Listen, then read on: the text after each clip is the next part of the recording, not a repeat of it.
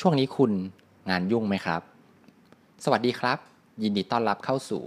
อ่านแล้วอ่านเล่าพอดแคสต์พอดแคสต์ที่จะหยิบเอาเรื่องราวจากหนังสืออันหลากหลายมาให้กับคุณ คุณผู้ฟังเคยเจอเหตุการณ์แบบนี้ไหมครับทำงานยุ่งทั้งวันเลยครับ แต่พอหมดวันเอ้เรากลับสงสัยว่าวันนี้จริง ๆ แล้วเราทำอะไรเสร็จไปแล้วบ้าง หรือว่าช่วงที่อยู่ที่ทำงานครับ กลับคิดถึงแต่เรื่องส่วนตัว แต่พอเรากลับไปที่บ้าน ดันกลับคิดถึงแต่เรื่องงาน หรือแม้แต่จะเป็นการเข้าประชุมทั้งวันที่แบบน่าเบื่อ แล้วก็เสียเวลานะครับ แล้วก็เซ็งกับการที่เสียเวลาทั้งวันเนี่ยไปอย่างไร้ประโยชน์ ใน EP นี้ครับ เราจะมาคุยกันถึงวิธีการแก้ปัญหาพวกนี้กันครับ ซึ่งจะเป็นเนื้อหาจากหนังสือที่ชื่อว่าเทคนิคตั้งค่าสมองของคนที่ประสบความสำเร็จที่เราคุยกันมา2 episode แล้ว episode นี้จะเป็น episodeสุดท้ายนะครับสำหรับหนังสือเล่มนี้ แล้วก็ จะผสมกับที่ผมเนี่ยไปหาข้อมูลเพิ่มเติมมาด้วย เรื่องแรกครับ เขาคุยถึงเรื่องของสมดุลนะครับที่มันไม่มีอยู่จริง ก็จริง ๆ มันหมายถึง work life balance นะครับ แต่หนังสือไม่ใช้คำนี้นะครับ เขาบอกว่ามันจริง ๆ แล้วว่ามันมันให้มันเท่ากันไม่ได้หรอกนะครับ work life balance เนี่ยหนังสือก็ยกตัวอย่างขึ้นมาว่า สมมุติว่ามีกิจกรรมที่สำคัญต่อชีวิตคุณเนี่ยหอย่างก็คือนอนนะครับ เล่นทำงาน เรื่องของครอบครัว การเข้าสังคม แล้วก็การเรียนรู้มีทั้งหมด 6 อย่างนะฮะวันหนึ่งมี 24 ชั่วโมงครับ 24 หาร 6 ก็ได้ 4 ถูกไหมครับ ถ้ามัน balance จริงเนี่ยคุณก็ต้องใช้ 4 ชั่วโมงต่อหนึ่งอย่าง ซึ่งดูแล้วมันไม่ work ดูตลกมากเลยครับ คุณจะไปนอนวันละ 4 ชั่วโมง หรือคุณจะทำงานแค่วันละ 4 ชั่วโมงอะครับ มันเป็นไปไม่ได้ เขาก็เลยบอกว่า work life balance เนี่ยมันมันไม่เวิร์กนะครับถ้าจะให้มันเท่ากันจริง ๆ เดๆเนี่ย แต่ที่สำคัญที่สุดครับมันคือการบริหารเวลาครับ ทีนี้การบริหารเวลาคืออะไร จริง ๆ แล้วครับ มันคือการจัดลำดับความสำคัญนะครับ แล้วก็การที่เราจดจ่อเราโฟกัส กับสิ่งที่เราต้องทำและควรทำอะไรในเวลาไหน ในหนังสือเนี่ยครับเขาก็ยกสิ่งที่เรียกว่าหน้าต่างของไอเซนฮาวหรือว่าถ้าคุณไปเสิร์ชใน Google ครับ คุณต้องเสิร์ชคำว่า Eisenhower Metric นะครับ ซึ่ง ถึงตรงนี้นะครับผมอยากให้ลองลองวาดภาพในกระดาษตามนะครับ มันจะเป็นตารางครับ ตาราง 4 ช่องนะฮะข้างบน 2 ข้างล่าง 2 ช่องแรกสุดครับ ช่องที่ 1 ช่องซ้ายบนเนี่ยจะเป็นงานสำคัญแล้วก็ด่วน ช่องที่ 2 ครับ ช่องขวาบนจะเป็นงานที่สำคัญแต่ไม่ไม่ด่วน ช่องที่ 3 ครับ ช่องซ้ายล่างจะเป็นงานที่ด่วน แต่ไม่สำคัญ และช่องที่ 4 ช่องสุดท้ายช่องขวาล่างครับ ก็คืองานที่ไม่ด่วน แล้วก็ไม่สำคัญครับ เดี๋ยวเราลองมาดูทีละช่องนะครับ ว่ามันแตกต่างกันยังไง แล้วมันสำคัญยังไง ช่องแรกครับ คืองานที่สำคัญแล้วก็ด่วนก็คือต้องทำทันที ผมขอเรียกช่องนี้ว่าเป็นช่องแบบงานไฟไหม้นะครับ ก็คือไฟมันไหม้แล้วเราต้องรีบไปดับ มันก็คืองานที่เนี่ยคุณต้องทำทันทีเลยและ ต้องเป็นตัวคุณเท่านั้นด้วยที่ต้องเป็นคนทำซึ่งถ้าเรามีงานในช่องที่1เนี่ยมากๆครับมันจะทำให้คุณเนี่ยลำบาก เพราะว่าคุณต้องรีบ เหมือนต้องรีบวิ่งไปดับไฟทุกวันเลยครับ แล้วก็ทำให้คุณเนี่ยเหนื่อยนะครับ ประเด็นนะครับก็คือคุณจะต้องลดงานช่องเนี้ยครับให้เหลือน้อยที่สุดนะครับ ลดยังไงเดี๋ยวเรามาดูกันเขาจะมีวิธีการแก้ ช่องถัดมาครับเป็นช่องที่ 3 ก็คืองานด่วนครับ แต่ไม่สำคัญ ช่องนี้ครับหนังสือเขาใช้คำว่าเป็นช่องจอมหลอกลวงครับ ก็คือจริง ๆ แล้วเนี่ยมันเป็นงานแทรกหรือเป็นงานของคนอื่นที่เขามาให้คุณเนี่ยช่วยทำซึ่ง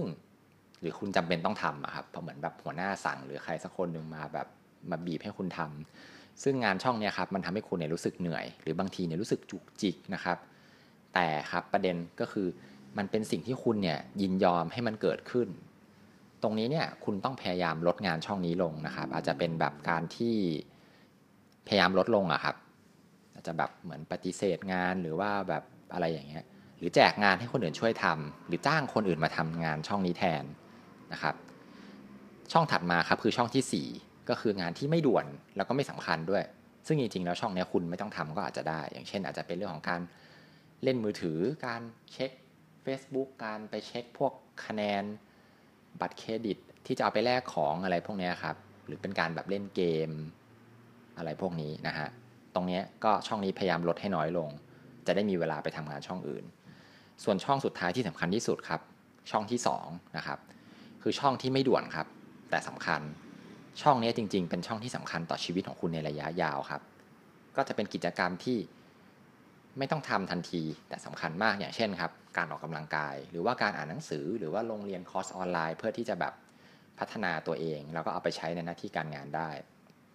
ช่องนี้ครับเขาบอกว่ามันเป็นช่องที่ช่วยเพิ่มพลังชีวิตให้กับคุณ แล้วก็ประเด็นสำคัญมากๆเลยครับ คือถ้าคุณไม่ทำช่องนี้ครับ มันจะเปลี่ยนเป็นช่องที่1ครับ ก็คือจะเป็นคือมันสำคัญอยู่แล้วล่ะ แต่จากไม่ด่วนเนี่ยมันจะกลายเป็นด่วนแทน ยกตัวอย่างเช่นการออกกำลังกายครับ ถ้าคุณไม่ออกกำลังกาย มันก็จะร่างกายไม่แข็งแรงถูกไหมครับ สุดท้ายครับ คุณอาจจะไม่สบาย แล้วคุณก็ต้องไปโรงพยาบาลครับ มันก็จะกลายเป็นงานที่ด่วนละเพราะว่าตอนนี้ร่างกายคุณอ่อนแอแล้วก็ไม่สบาย สรุปครับ เรื่องของ Eisenhower Metric เนี่ยก็คือคุณเนี่ยจะต้องพยายาม ตั้งใจทำงานในช่องที่ 2 ซึ่งเป็นงานที่แบบสำคัญต่อชีวิตคุณแต่ไม่ด่วนเนี่ยเพื่อลดไปลดงานช่องที่ 1 ลง แล้วก็พยายาม อย่าทำงานช่องที่3เนี่ยมากเกินไปก็คืองานที่ด่วนแต่ไม่สำคัญนะครับพยายามกระจายให้คนอื่นทำแล้วก็งานช่องที่4เนี่ยอาจจะไม่ต้องทำก็ได้นะครับ ถัดมาครับหนังสือเนี่ยพูดถึงเรื่องของอในหนังสือใช้คำว่า 2 ชั่วโมงแห่งทางออกครับก็คือเขาบอกว่าทำสิ่งเนี้ย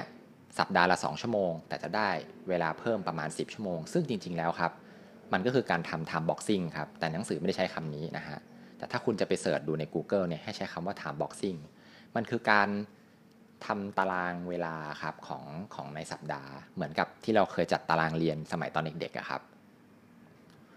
ก็คือ 1 อาทิตย์ของคุณเนี่ยครับให้คุณเขียนออกมาเลย 7 วันจันถึงจันถึงอาทิตย์นะฮะแล้วก็ใส่เวลาอาจจะเป็นช่องละชั่วโมงหรือชั่วโมงครึ่งก็ได้แล้วแต่สะดวกนะครับ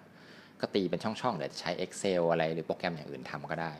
นะครับ แล้วก็ให้คุณใส่สีครับแยกประเภทว่าสิ่งที่คุณจะต้องทำในแต่ละช่องเนี่ยมันเป็นอะไรมันเป็นงานของคุณหรือเปล่า หรือมันเป็นเรื่องของครอบครัว